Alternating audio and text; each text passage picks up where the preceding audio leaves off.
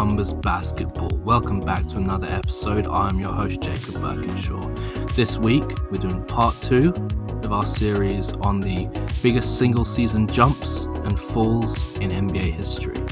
Let's get into it.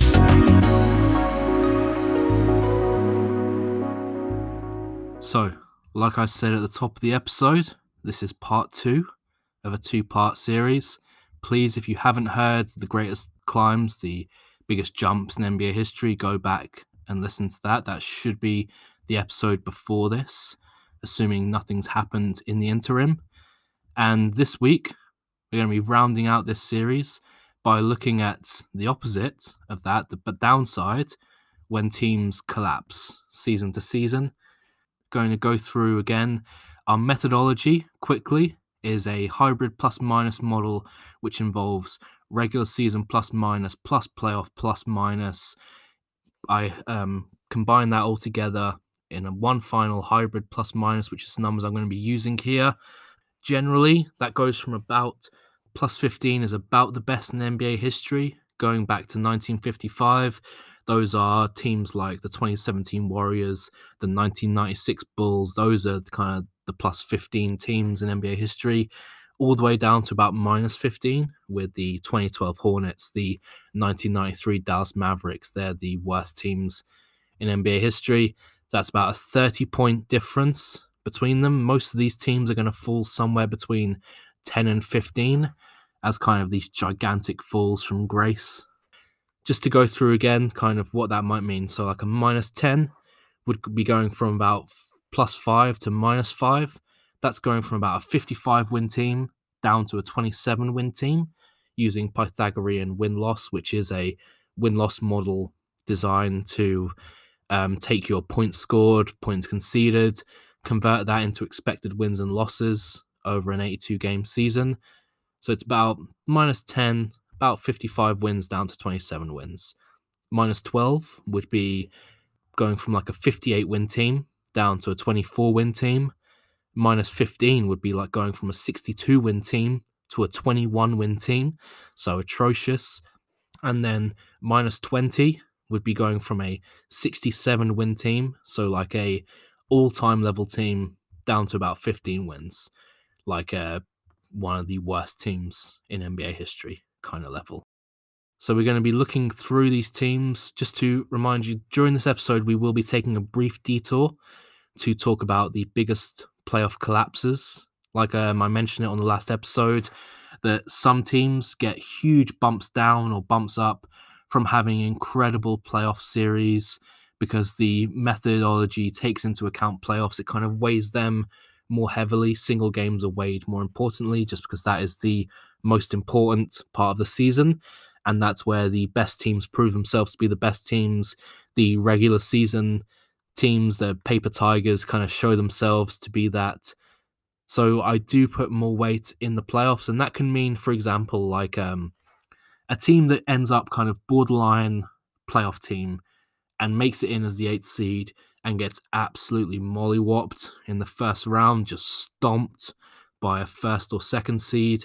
Those teams, if they get crushed, might end up with a much worse plus minus than the team that came, you know, 17th, the team that just missed the playoffs.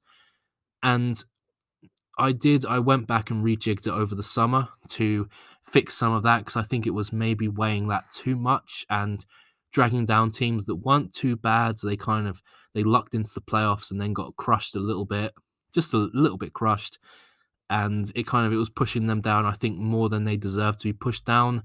I kind of rejigged it over the summer and last year and into the kind of the later part of 2020 to make that less of a thing. So there was less kind of playoff teams who were taking these big jumps down below non-playoff teams because you know they got crushed in the playoffs and the teams that didn't make the playoffs didn't have the luxury of being crushed. They were just pretty bad to begin with. So I've kind of um, fixed that issue. But for these some of these teams that still plays a part just because there are four teams that really stand out to me in NBA history as getting absolutely crushed in the playoffs. And we're going to touch on those in a little bit.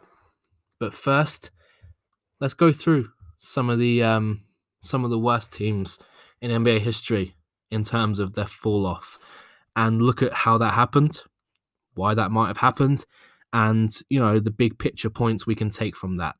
And then at the end, we'll kind of we'll look over see similarities in terms of those big picture points. They're pretty straightforward, honestly. It's um have really good players and don't lose really good players. That's kind of the simple answer to this question of how teams take these huge jumps up or take these huge falls. It's pretty straightforward, honestly, ironically. So we'll start out the 11th biggest fall in NBA history by the Oklahoma City Thunder 2016 to 2017. And in 2016, they are plus 10.3, one of the best teams in NBA history. Afterwards, they are 0.3. So they're still actually a positive team, which just shows you how good they were in 2016 to then fall down, still be a positive team, and have one of the biggest falls in NBA history. That's a minus 10. So that goes from the 98th percentile in history to the 53rd percentile, still above average. And they go from the, on average, the best team in the league to the 14th best team in the league. Bear in mind, in reality, in 2016, they were the fourth best team in the league.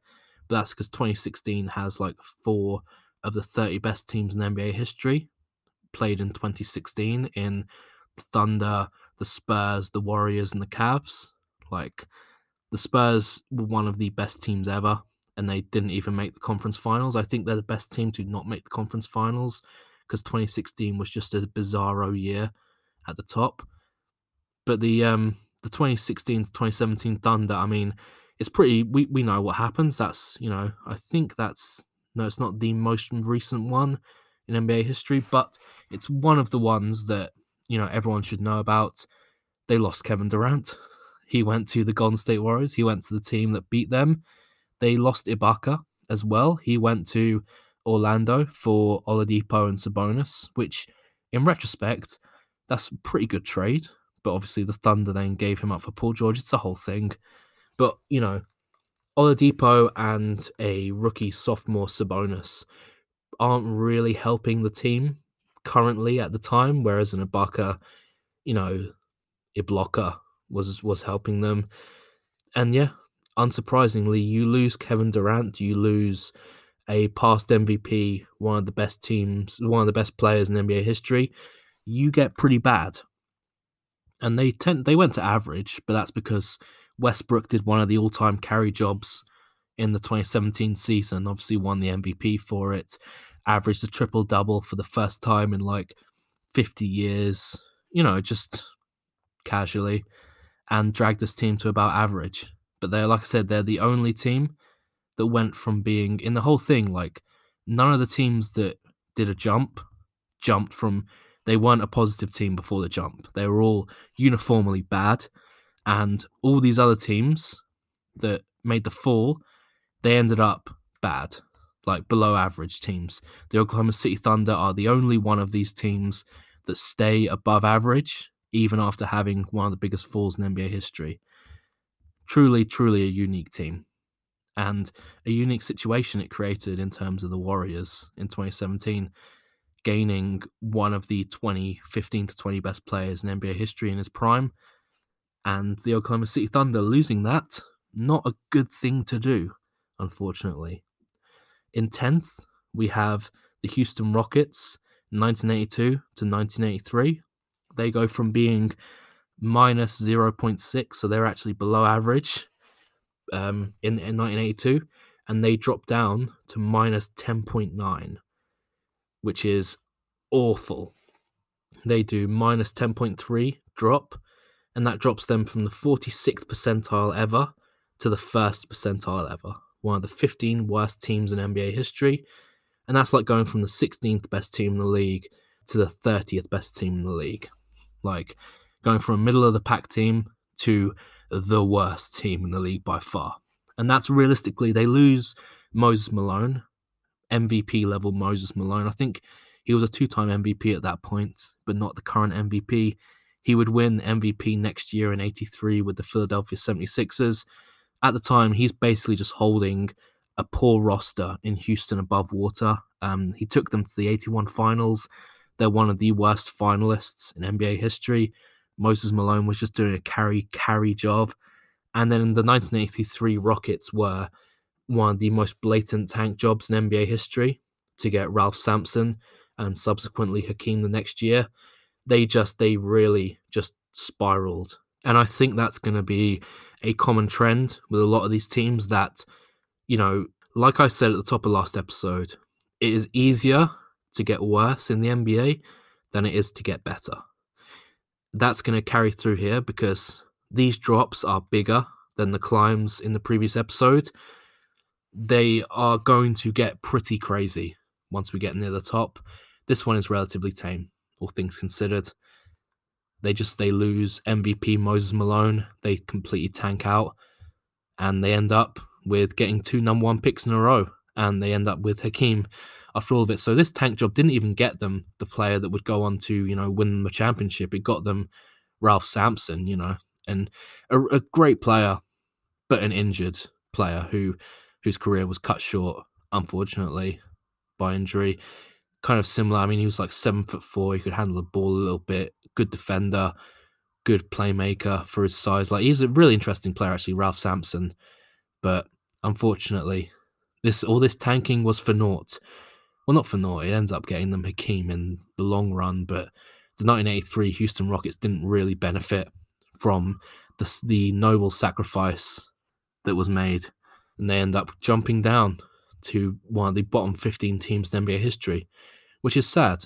Let's make it more sad. In number nine, the Charlotte Hornets, or the Bobcats at the time, 2011 to 2012. Now, this is an interesting one because this team starts out minus 4.6, which is really bad. That's like the 25th best team on average in the league. And they drop down to minus 15.3. That's a minus 10.7 drop. They go from the 16th percentile to the zero percentile. They are the worst team in NBA history, and they started out bad to begin with. Like I said, that's going from about the 25th best team in the league to the worst team ever. And the weirdest part is, there's not really a clear reason for it. Like, yes, they lost like Shaun Livingston, they lost Gerald Wallace, they lost Kwame Brown. Wow, but they they went from being an awful team to the worst ever. Like they brought in rookie Kemba Walker, Bismack Biyombo. They lost Boris Diaw, who was a good player. The DJ Augustin was injured. It was just, it was just a, com- a combination of just they just couldn't win. Like it's the worst team in NBA history. And yeah, they lost some good vets like um, Boris Diaw, Shaun Livingston. You know, they got lost other players like Kwame Brown, Gerald Wallace, and DJ Augustin. And they added some rookies who obviously rookies in a bad situation tend to spiral. And that's kind of what happened with Kemba. Kemba's, you know, did okay coming out of it. Biyombo, you know, he he's made a lot of money for not being great. But yeah, the 2012 Charlotte Hornets kind of end up here just on principle. Like they were, there are teams on this list that, like the better teams that fell more, that didn't reach as low as the Charlotte Hornets started out as. Like that's that's how crazy the fall is for the Charlotte Hornets that they were so bad to begin with, and then they finished up as the worst team in NBA history. Shocking shocking. And they didn't they didn't really lose. Like they lost, you know, veterans and some talent, but not like the talent you would expect the team to lose. Not like losing Moses Malone or Kevin Durant or anyone. They just they just sucked really badly. They just really, really sucked. Let's move on because that's that's quite a sad story, but also kind of funny as well. Unless you're a Charlotte fan, in which case it's devastating. But I find it, you know, quite funny that you can be that bad, and then from being that bad, you can be like, look, we can get a lot worse than this, guys. Don't don't act like this is our this is our rock bottom because we haven't come close to our rock bottom yet. But they can't. They end up ninth as the ninth biggest fall in NBA history. In eighth position, the Memphis Grizzlies, 2015 to 2016. Now they start out as a good team. They start out plus 4.8 and they end up minus 6.2. So that's an 11 point drop over a single season. And that goes from the 85th percentile in NBA history down to the 9th percentile in NBA history. And they go from being like the fifth best player, fifth best team in the league to the 27th best team in the league. So going from borderline-ish contender status to a bottom five team. And that was a kind of it's a combination of things. It's the same as what's going to happen later as well, where we have an injury bug and a downturn in form in the regular season. And then we combine that with one of the worst blowouts in NBA history in the playoffs. I don't know, is it the worst blowout? I can't remember. It's not. It's the third worst blowout in NBA history, where they get blown out in four games. But we're going to, I'm going to touch on that in a little bit. I'm going to go through them um, when we get to the next team that does this collapse. But for now, just know the 2016 Memphis Grizzlies had one of the worst blowout series in NBA history, and that really drags them down here because they did make the playoffs. They are one of only, I think, did any other ones? I think, yeah, this and one other team made the playoffs while having one of the biggest falls in NBA history, and it's because of this because they have there are these four series which are just just complete complete destructions of these teams. But that's the the 2015 to 2016 Memphis Grizzlies drop 11 points.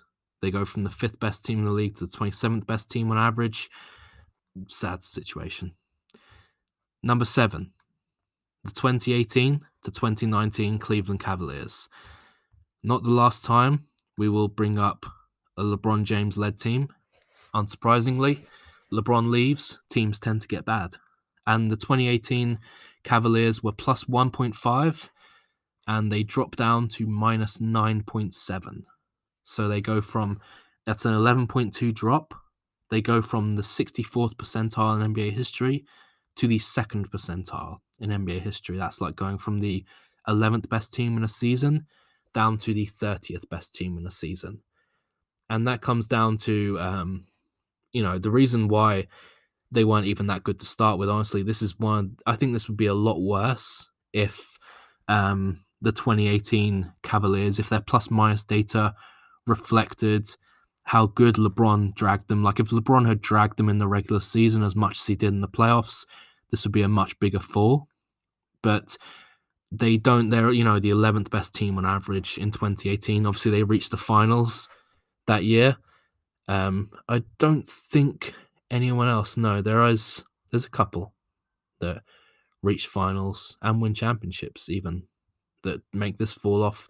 But this would have been a bigger fall. It's just that their regular season numbers really drag them down here in 2018. But then you get to 2019. Kevin Love is injured for basically the, entire year. Um, the aging championship Ross championship in quotation marks because they were famously one of the worst teams carried to a finals. The 2018 Cavs. That roster is aging like in dog years. Obviously, um, LeBron leaves. That that tends to have a negative effect on teams. LeBron James leaving tends to make you quite bad, and they end up as the worst team in the league that year, second percentile ever, so one of the 30 worst teams in NBA history. The 2019 Cleveland Cavaliers, and it's like I said, not going to be the last time we end up with LeBron on this list. And now, before we reach team number six on this Greatest Falls, we're going to do a brief intermission to talk about what I mentioned before with the Memphis Grizzlies, the worst playoff blowouts in NBA history, and how they kind of they affect some of these rankings. Because the next team we're going to talk about is going to feature on that. So the, there are four teams that really stand out. Like there are a lot of teams that go to the playoffs and they get blown out. They have like a minus ten differential about 30 teams in NBA history have a minus 10 playoff differential. Four teams have minus 20 or worse. Like if you get there's like the um the 2004 Celtics, a fifth at minus 17.8 over four games. And then you get to in fourth place at minus 23.5, the Miami Heat in 2001. In 2001, the Miami Heat lost to the Charlotte Hornets in three games 106 to 80, 102 to 76, and 94 to 79. They ended up about minus 12 on offense and defense, and they got absolutely destroyed. This is like the Alonzo Mourning. He did absolutely nothing in this series. Eddie Jones um, was their leading scorer. Eddie House was there doing basically nothing. Brian Grant, that old ass Dan Majerle, and they just got completely destroyed by Jamal Mashburn, Baron Davis, and they end up being the fourth biggest blowout of a playoff team in NBA history, the 2001 Miami Heat to the Charlotte Hornets, the original Hornets that then go on to become the Pelicans. And to me, they are the Pelicans because I don't consider um, the new Charlotte Hornets to be this Charlotte Hornets. Like for me, it's a it, the franchise owns the history of the team, not the city they play in. But that's just me. I know it's quite an unpopular opinion in American sports, but I consider that to be the Pelicans in modern times. So that's the fourth biggest blowout in the playoffs in NBA history in terms of kind of the team drops out and they start out the year. They're about going into the playoffs, they're about plus two in this metric. And after that playoff blowout, they end up at minus one and a half. So three games drags them down by three and a half points over an entire season, which is um incredibly bad. Like that's that's incredibly bad. Then third, we have the Memphis Grizzlies that I said we come back to. In 2016, they played the San Antonio Spurs in the first round and they got demolished. Again, like the average point differential was about 22 points they lost by. So over four games, they had minus 88 over four games in actual minutes. And, you know, it's um that 2016 Spurs team was a monstrous team. Whereas the Memphis Grizzlies, like they didn't have Marcus Gasol in the playoffs. They didn't have Mike Conley. Their leading scorer was like Lance Stephenson and Zach Randolph. And they end up losing by um, their kind of their plus minus is about minus 24. Their offense is minus 17, which is the worst playoff offense differential in NBA history. Their defense, relatively speaking, was only about seven points worse than average. So that's the bright spot. Was a terrible defense because their offense was the worst in NBA history compared to the opposition they were playing and that dragged them down. They weren't a good team coming into the playoffs. They were about minus 2.3 coming into the playoffs. Coming out of the playoffs, they were minus 6.2 after a four game demolition. So not not great. Not great. And then I'm going to skip over number two. We're going to come back to them. The worst. So this um quite interesting. They got demolished by the San Antonio Spurs, but the worst playoff demolition in NBA history belongs to the San Antonio Spurs of 1986. They got absolutely, absolutely demolished by the LA Lakers. They the average point differential is what is it about 30, about like 95 points in 3 games. They end up losing by more than 30 points per game on average. I think yeah, the closest they actually came was a 20 point loss in game 3 and that team was just just awful. Like the um the Lakers were obviously on fire. You know, James Worthy was putting up 16 points, Kareem put up 17, Bry- Byron Scott put up 18, and Magic was obviously Magic. He put up 19 points and 16 assists in three games on average. That's uh, you know just Magic being Magic. And um, the San Antonio Spurs were not good. They had really old Artis Gilmore young Alvin Robinson Robertson, who would go on to become one of the great defensive guards in NBA history, but now is just a very young player getting blown out by the Lakers. Wes Matthews, actually, Wes Matthews, um, senior, was there. He put up 25 points in that series, so good player for a you know a career kind of role player. Kind of how many teams did he go through? I think six or seven teams he played for in his career. So I'd say Wes Matthews Jr. is probably the better one. But Wes Matthews Sr. was the only goodish player in that series, and they ended up minus 25. Minus 25 in three games. They started out at about minus two. Coming out of the regular season, their differential was about minus two. After three games, their differential dropped to minus 5.2 in three games. Absolutely atrocious. And they had an offense differential minus 15, a defensive differential of minus 10. Those are both two of the worst in NBA history. Their offensive differential is actually, I think it's the second worst in NBA history. It is the second worst offensive differential in NBA history. And their defensive differential was not that bad, actually. It was the um, 26th worst defensive differential in NBA history, but it comes out on average, and they are the worst blowout in NBA history in the playoffs, belongs to the 1986 San Antonio Spurs by the 1986 Lakers. Little fun fact for you, little uh, little nugget. But I, if you notice, I only mentioned three of those teams, and that's because the second worst blowout ever is going to be the number 16 on number six team on this list. Bear in mind, we are talking still about um, the biggest falls in NBA history, and this is the New Orleans Pelicans 2008 to 2009. So in 2008, the New Orleans Pelicans are plus 7.6. In 2009, they're minus 4. That's an 11.6 drop. So they're going from the 94th percentile in NBA history, great, great team, down to the 19th percentile. So they're going on average from the second best team in the league down to the 23rd best team in the league.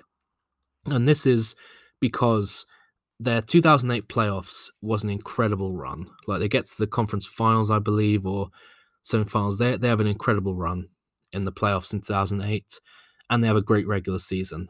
In 2009, their regular season drops off a little bit, and then they have this um, playoff series versus the Nuggets in 2009, which is the second worst playoff blowout in NBA history. They actually end up winning a game. Like that's how bizarre this is. They end up with they're about 25. They end up over five games at about minus 125, but they do actually win game three by two points and then they end up losing the next game 121 to 63. That's right, in a playoff game, game four of the NBA playoffs, a team nearly doubles their opponent's points in a game. That's just how does that even happen? And obviously, they just this is just destruction. This team ends up about minus 12 on offense and defense, about minus 24 through five games. That drags them down from they enter that at about plus 1.6 regular season. And obviously, like I said, they end up at minus four because they played, they just, they got demolished over more games and it ends up really bad for that New Orleans Pelicans team. So it's a, it's a cocktail of issues that kind of comes down to them having this awful blowout. Um, CP3 is kind of the only bright spark for this team. In 2008, he's amazing. 2009, he's still amazing. But um, Tyson Chandler and Peja kind of they're falling off a bit in this team. Obviously, they would go on to play for Dallas Mavericks in 2011 and win a championship, but those would be as role players. Here, they're kind of expected to be the second, third, fourth option on this good playoff team. They're not up to that task anymore, and that kind of leaves CP3 holding the bag at the end of the day and that drops them down from being a top top level team in 2008 a really one of the underrated teams i think in nba history because they have such a good run in the playoffs and then they have such a bad run the next year that it kind of it creates this perfect cocktail of you were this good one year and then by having this bad a season next year even though in both seasons you made the playoffs you had pretty good to very good regular seasons you end up in this list as one of the biggest falls off. Because, like I say, it's easier to fall in the NBA than it is to climb. That should really be on a t shirt or something because it's such a truism and it's so sad for CP3. Get CP3 a championship, please.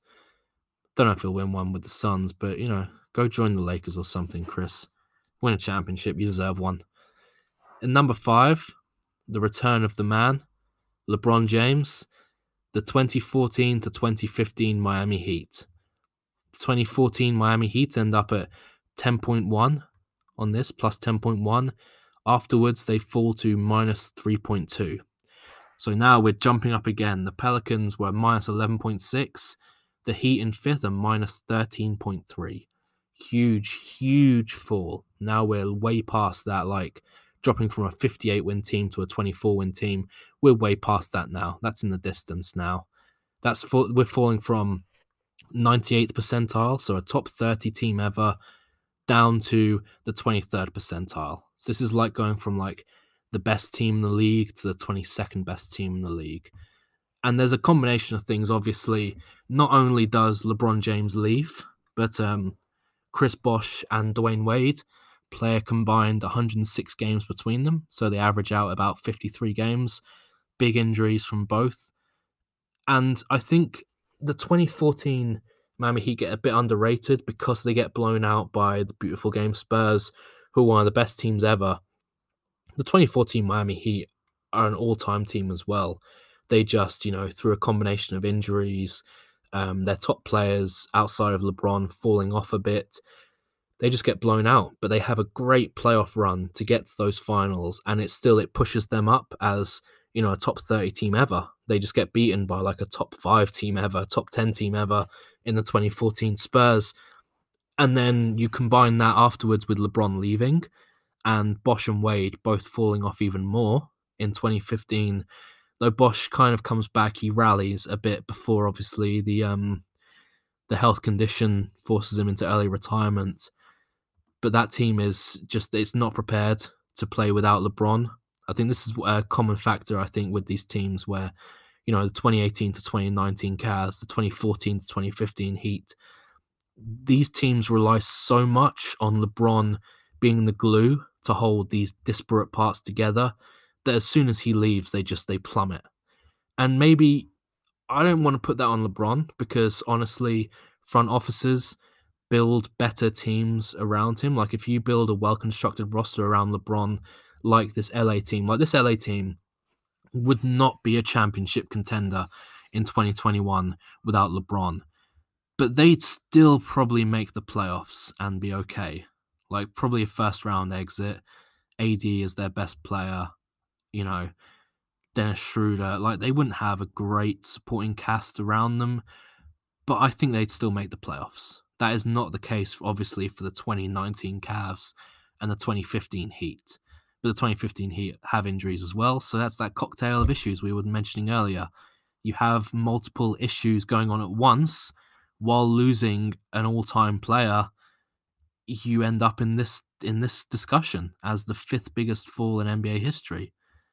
Now let's get on to the fourth biggest, and that is they were they ended up kind of number one on the other list. So it's it's a story that ends well, but the 1996 to 1997 San Antonio Spurs, and then they would climb up and have the biggest jump up um, in NBA history the next year. So it's a real roller coaster. I might do an episode on that actually. The um, the biggest roller coasters in NBA history.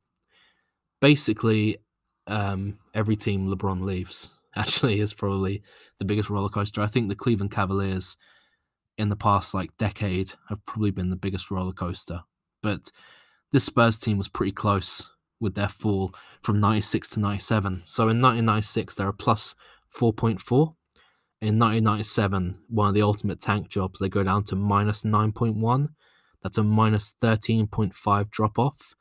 And that's basically like going from the 82nd percentile to the second percentile, or from the sixth best team in the league down to the 30th best team in the league. Get used to this now because these teams are going to be falling into the very bottom of league history. Like that 97 Spurs team is a bottom 30 team in NBA history very famous tank job, obviously, combined with David Robinson's injury. Apart from that, it's basically the same team, but a lot of these guys are playing on limited minutes compared to last compared to the 1996 team because obviously without Robinson they have no hope of contending at all. They probably weren't legitimate contenders in 1996 to start with realistically, but without him, no hope. Rest everyone, tank the season, end up as one of the 30 worst teams ever. Get Tim Duncan. Job's a good one. That's how we get the fourth biggest drop off in NBA history. There's not much else to say about them, honestly. Number three, the last time the man, the myth, the legend will feature on this list, the 2010 to 2011 Cleveland Cavaliers. The third time LeBron leaves a team and they become they have one of the biggest falls off fall offs in NBA history. And this is the biggest one of all.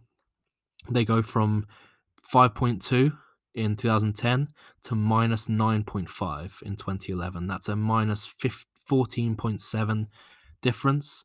The drop from the 2010 to 2011 Cavs is as big as the rise in the 97 to 98 Spurs. So we have now already passed the inverse of the biggest jump in NBA history, and we're only third on the biggest falls list. So this is like going from the 86th percentile down to the second percentile of teams, or going from like the fifth best team in the league down to the 30th best team in the league.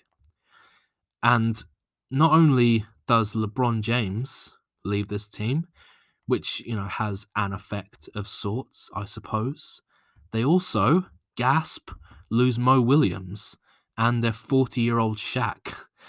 And the 2010 Cavs, they were a good team. They weren't as good as the 2009 Cavs, but they were still a good team. But yeah, they just as soon as it reaches 2011, this team has nothing. Those first Cavs teams were so barren outside of LeBron. It's just, you know, maybe the top player ever, like the second highest peak, I think, in NBA history, dragging an otherwise terrible roster to contention, to finals, to conference finals, to being some of the best teams ever. Like the 2009 Cavs are one of the best teams ever this 2010 Cavs are like a top 200 team ever, still a very good team, still a real contender. And then without him, they become one of the 30 worst teams ever, unsurprisingly. That's just, that's the nature of the beast. Like I was saying, these teams are so built around what LeBron does well that as soon as you take LeBron out of that picture, there's nothing else there. Like there's no other ball handlers, there's no other elite players. They just there's nothing to build around and these teams just collapse.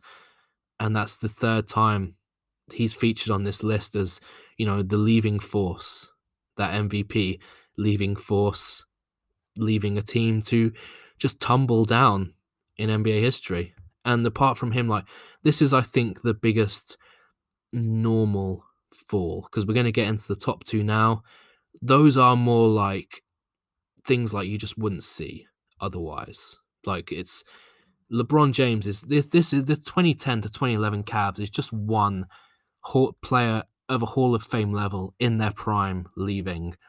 That's not going to happen again. Like this is the biggest drop off from like one player leaving. Like we have before that, you have like the 2016 to 2017 Thunder where Durant leaves, or the Houston Rockets where Moses Malone leaves, or the 18 Cavaliers where LeBron leaves, or the 14 Heat where LeBron leaves, or the 96 97 Spurs where Robinson gets injured. This is the biggest one, the 2010 2011 Cavs where LeBron leaves. This is the biggest time a single player leaves a team or gets injured and that team falls off a cliff. Because then we, you'll see with the top two what I'm talking about. At number two, we have the 2019 to 2020 Golden State Warriors.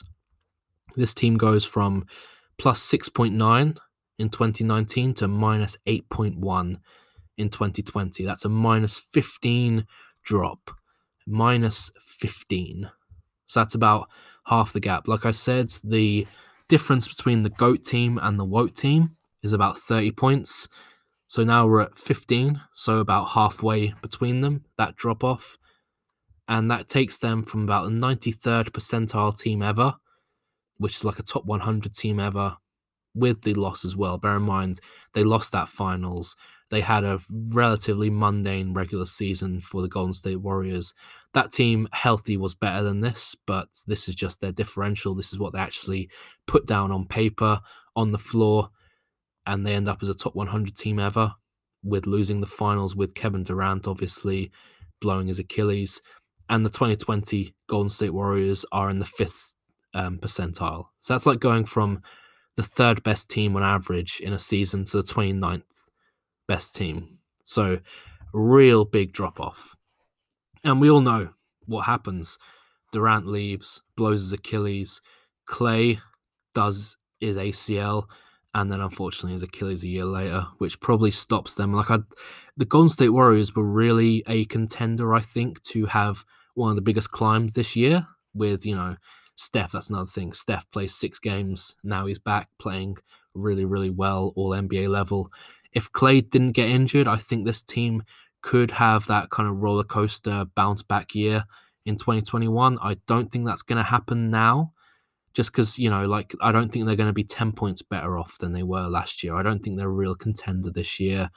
Maybe a top 10 team, but not a legitimate contender level. But, like, we're talking, you know, Durant leaves, Klay gets injured, Steph plays six games, Iggy leaves, Draymond basically takes the year off.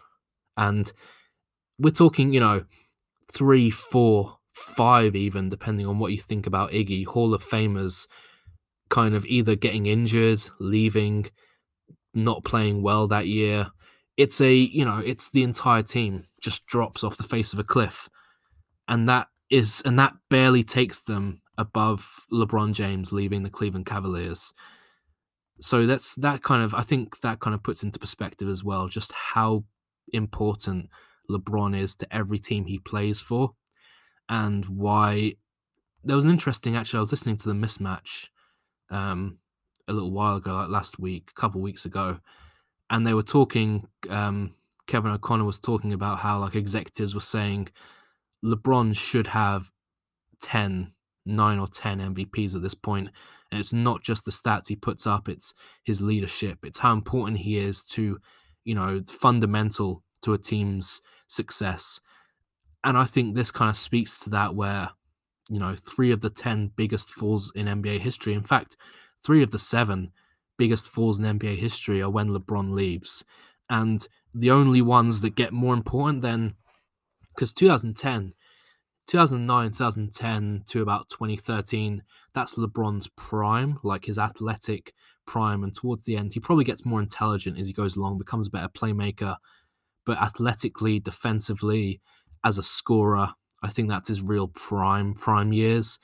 And the only teams that are worse than him, that take bigger falls than a team when LeBron leaves does, are like the Warriors when they lose three or four Hall of Famers in a single off season. And that I think speaks to just how big an impact LeBron has. I don't think there's ever been a floor raiser like LeBron in NBA history or a player. It's possible. I think that's part, maybe LeBron's biggest goat point, actually, how there is really isn't a player as impactful to a team's success as LeBron is. Like you just have LeBron you are a playoff team. You are a team that not only makes the playoffs, but gets to the second round, the conference finals, the finals. It doesn't matter who you're up against. It doesn't matter, you know, what LeBron has around him. That is his floor, is like taking a team to a final. Because then you look at the biggest fall off in NBA history, number one, you're probably, again, like with the last episode, if you're following along, if you're making a mental checklist in your head, you probably had this team number one. That is the 1998 to 1999 Chicago Bulls. The biggest fall off, and by far the biggest fall off in NBA history. So in 1998, they're plus 11, which is a 99th percentile ever. So top 15 team ever. The year after, in 1999, they are minus 9.7, which means the fall off is minus 20.7. 20 points. Bear in mind, there's only a 30 point gap between the GOAT and the WOTE team. and second was minus 15, and 11th was minus 10. So the gap between second and 11th is smaller than the gap between first and second. Here, they're going from a 99th percentile team ever to a second percentile team ever. It's the only time in NBA history where if we did it like per 30 teams, they're going from the best team in the league to the worst team in the league, to worse than an average worst team in the league, and from being better than an average best team in the league. And obviously, we know Jordan leaves, Pippen leaves, Rodman leaves, Phil Jackson leaves. The entire team is broken up. You know, Toni Kukoc becomes the foundational part of this team. It just it collapses. We know this, but it is by far the biggest fall off, and that I think speaks to as well. Like if LeBron is the goat for dragging a team to mm, such greater heights than they deserve to be at, this is close in terms like it's hard to really prize out Jordan's impact on that loss, but we we know it's huge. But then obviously you're losing Pippen, Rodman, and Phil Jackson as well. This team probably tried to tank a bit more than they let on. I think the 99 Bulls were a real tankathon team. But it that combination of factors, like if we look at like we did last episode, we look at the factors that we're talking about here. We're talking loss of Hall of Fame talent, or GOAT talent in Jordan and LeBron, or multiple Hall of Fame talent going, like with the Golden State Warriors with Steph, Durant, Klay all going down, or, you know, Hall of Fame talent in David Robinson getting injured, or these kind of these big spiral issues, like um in Charlotte Hornets, you you lose a vet and you have these underwhelming rookies and you get this kind of spiraling.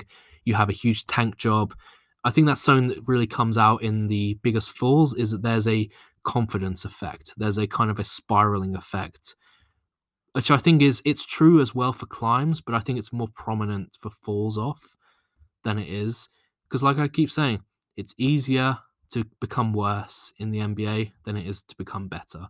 It's easier to fall than it is to rise. And I think that's very true here. And I think you can see here, you know, if you, the odds are honestly, the weird part is if you lose LeBron, basically, you become one of the worst falls in NBA history. Or lose multiple Hall of Famers, or, you know, Moses Malone, Kevin Durant, lose David Robinson, or make the playoffs and have one of the biggest blowouts in NBA history. That gets two teams on this list. That's kind of that's how you do it. Game the system by having one of the biggest blowouts in NBA history, lose multiple Hall of Famers, or if all else fails, just lose LeBron James. That tends to do the trick. That being said, thank you for joining me for this whole series on the biggest rises and the biggest falls in NBA history. It's been a lot of fun. I hope you've enjoyed it. Please like it if you like it. Please subscribe. Please check out our other episodes with Stephen Brett. Um, please check out Older by the Numbers. Please come join us on Facebook. Join our discussions. We have lots of groups uh, basketball, hip hop, um, American football, regular football, soccer, as you guys call it, gaming. We have loads of groups. We have a great group of people in there. Love to have you join. If you haven't listened to The Biggest Rises, go listen to that one as well, because that's part one of this whole series. And I will see you guys next week. Bye bye.